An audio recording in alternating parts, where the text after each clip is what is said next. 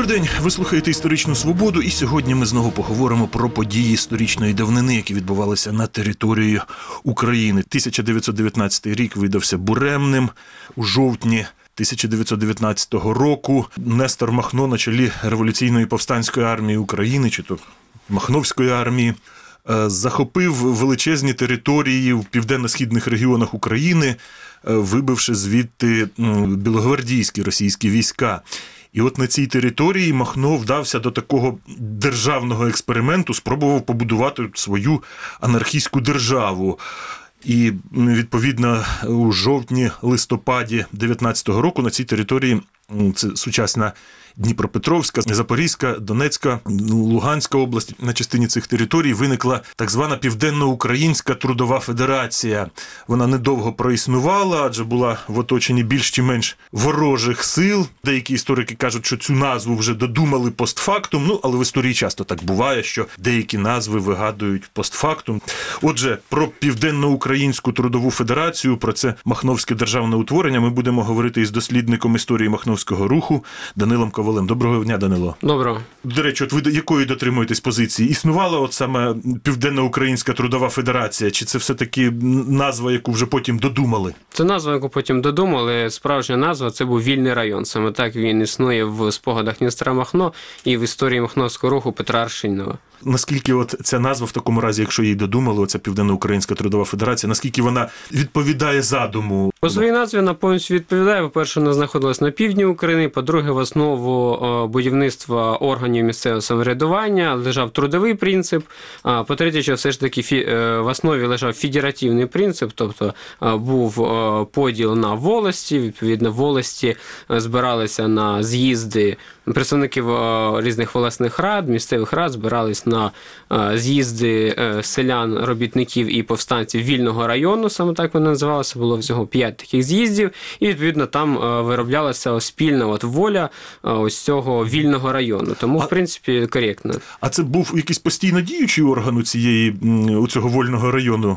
Безумовно, е, була взагалі п'ять всього було таких з'їздів. 12 лютого 1919 року була утворена військова революційна рада як постійно діючий орган вільного району, який складався з 21 представника. Це даруйте, це законодавчий, виконавчий, чи який це був скажімо, виконавчим е, законодавчим органом були ось ці е, з'їзди. От, а це був як виконавчий орган, але в процесі своєї діяльності він можна сказати, узурпував частину повноважень з цих з'їздів. Е, Це був складався з 21 представника. Е, Це було 12 представників від села і 9 представників це е, армія і міста. От, але в процесі розвитку він то збільшився, то зменшувався. От, і, але в кінці кінців, в 20-му році, в травні, Нестор Махно став керівником і революційно-повстанської армії України, і, всі, і військово-революційної ради, таким чином об'єднавши в своїх руках і військову, і цивільну владу в вільному районі, і таким підтвердивши звинувачення його ж е, керівник е, анархістської конфедерації Набат Арон Барон звинувачував його в авторитаризмі, відхіду від анархізму і в побудові е, власн, власної держави. І фактично, от в травні 20-го року Махно це і підтвердив, об'єднавши в своїх руках і цивільну, і військову владу над тими землями, якими він керував.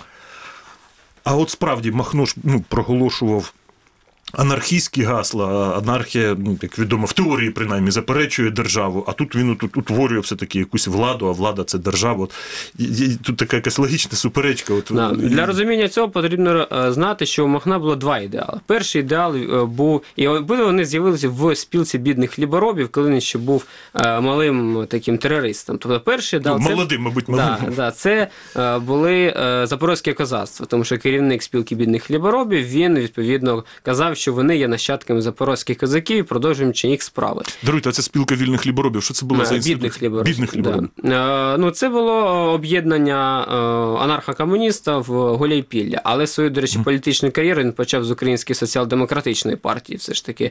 От. Але так як там вона тільки роздавала газети в Гуляйполі, то йому це набридло, і в 1906 році він вже став Вдався до до анархістів. От. І тому треба розуміти, що весь час він намагався поєднати два ідеали: ідеал анархії і ідеал Запорізької січі, тому що він в своїх спогадах в 17-му році називає збори селян Гуляйпілля, що це була справжня Запорізька Січ, але яка вирішувала питання не віри і церкви, а питання нароги над своїми правами.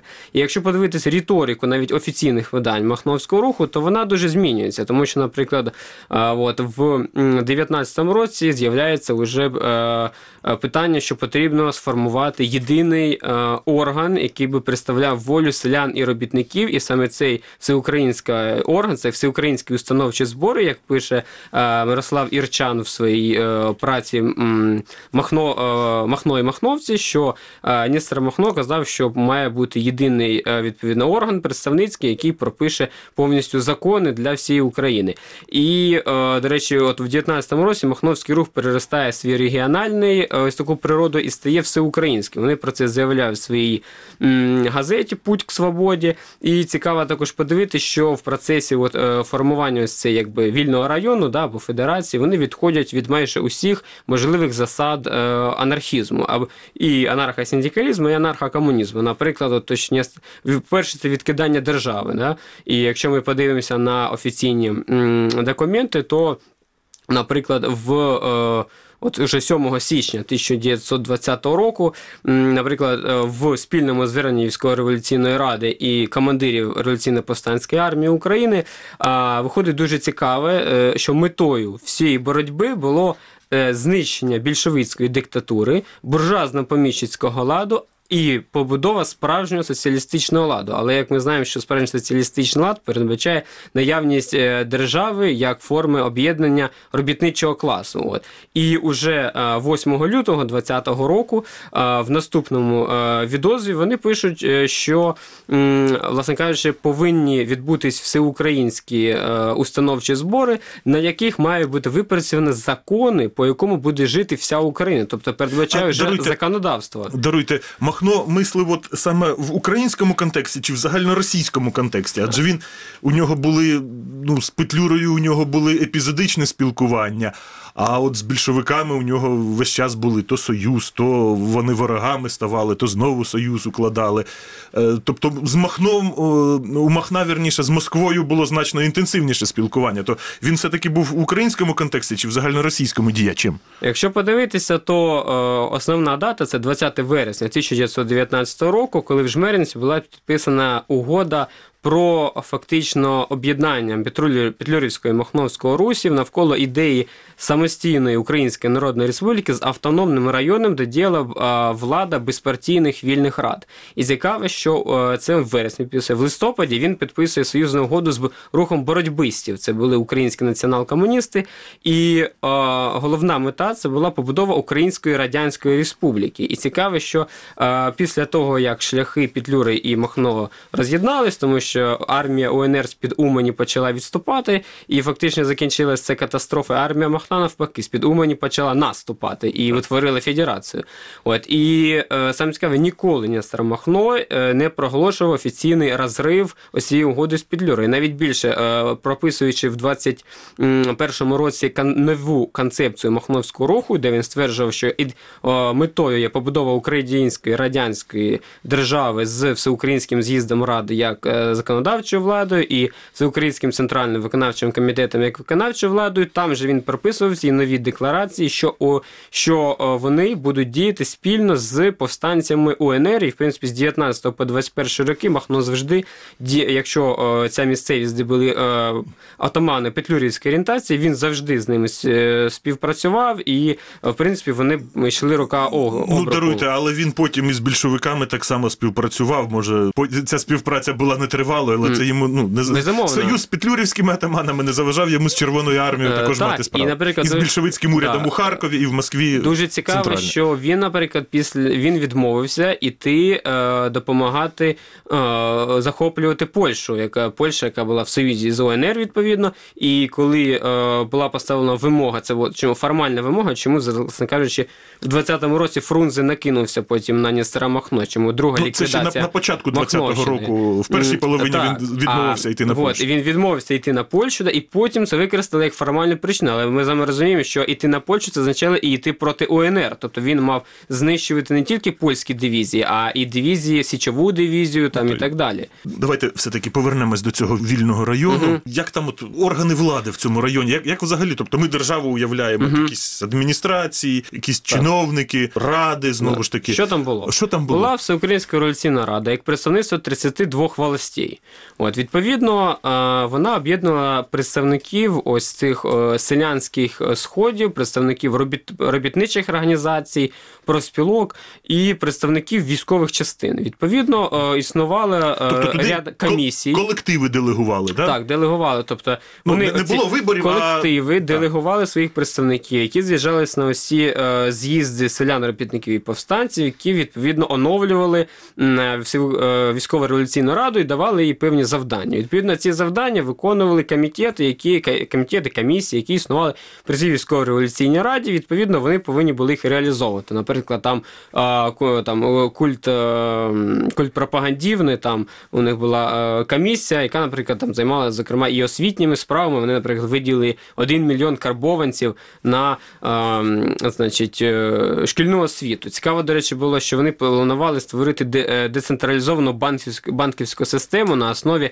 народних банків, такі- таких полукооперативних. От, і що Ой, а як це народний банк? Е, Ну от е, банки, які б, е, скажімо, ну от на основі от того, що було в на початку 20-го сторіччя на Галичині, там, де на основі кооперативів формувалися певні фінансові спілки, і таким чином це щось Ну, близьке до е, спілок взаємодопомоги Так, фінансової. кредитні спілки Так, радше. так. Але даруйте, банк, до речі, от про банк, банк це гроші.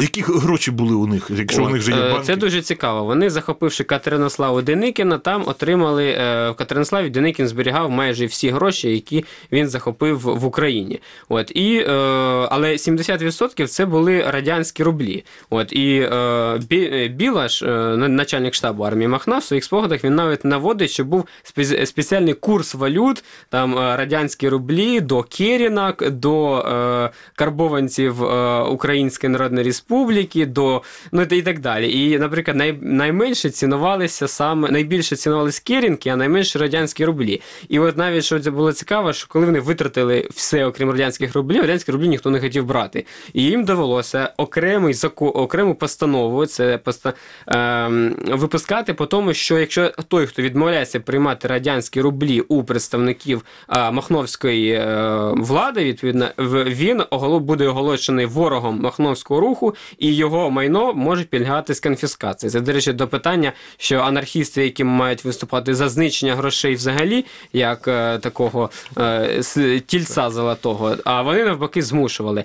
Е, є багато от історій, що вони нібито ставили штампи, але е, фахові історики кажуть, що насправді більша частина штампів це підробка. Е, відомо, що вони хотіли в Катеринославі друкувати власні гроші, але у них не вийшло, тому що вони не знайшли банально потрібної фарби, а звичайної газетної фарби вони гроші е, не ну, Ну так, що це за вирішили не робити. Тобто да. Кожен собі такі Таким грошей намалює, ходило скільки хоче. абсолютно все різне, тобто були прописані певні е, інструкції, тобто скільки там коштує кінь, у них було дві категорії: коні першої категорії, другої категорії. Це було... кавалерійські, мабуть, і такі, які Да, ваго- і, і, і, і господарські, да. Тобто абсолютно все було прописано, і у них був дуже складний такий валютний курс, і вони намагалися в ньому лавіювати, щоб не завалити економічну систему. Даруйте, а хто цим займався? Це ж якась ці- ціла фінансова комісія чи міністерство? А, безумовно, от окремий був якраз комітет, який е, при е, військово-революційній раді якраз займався цими питаннями. Ну, бюджету, безумовно, у них не було.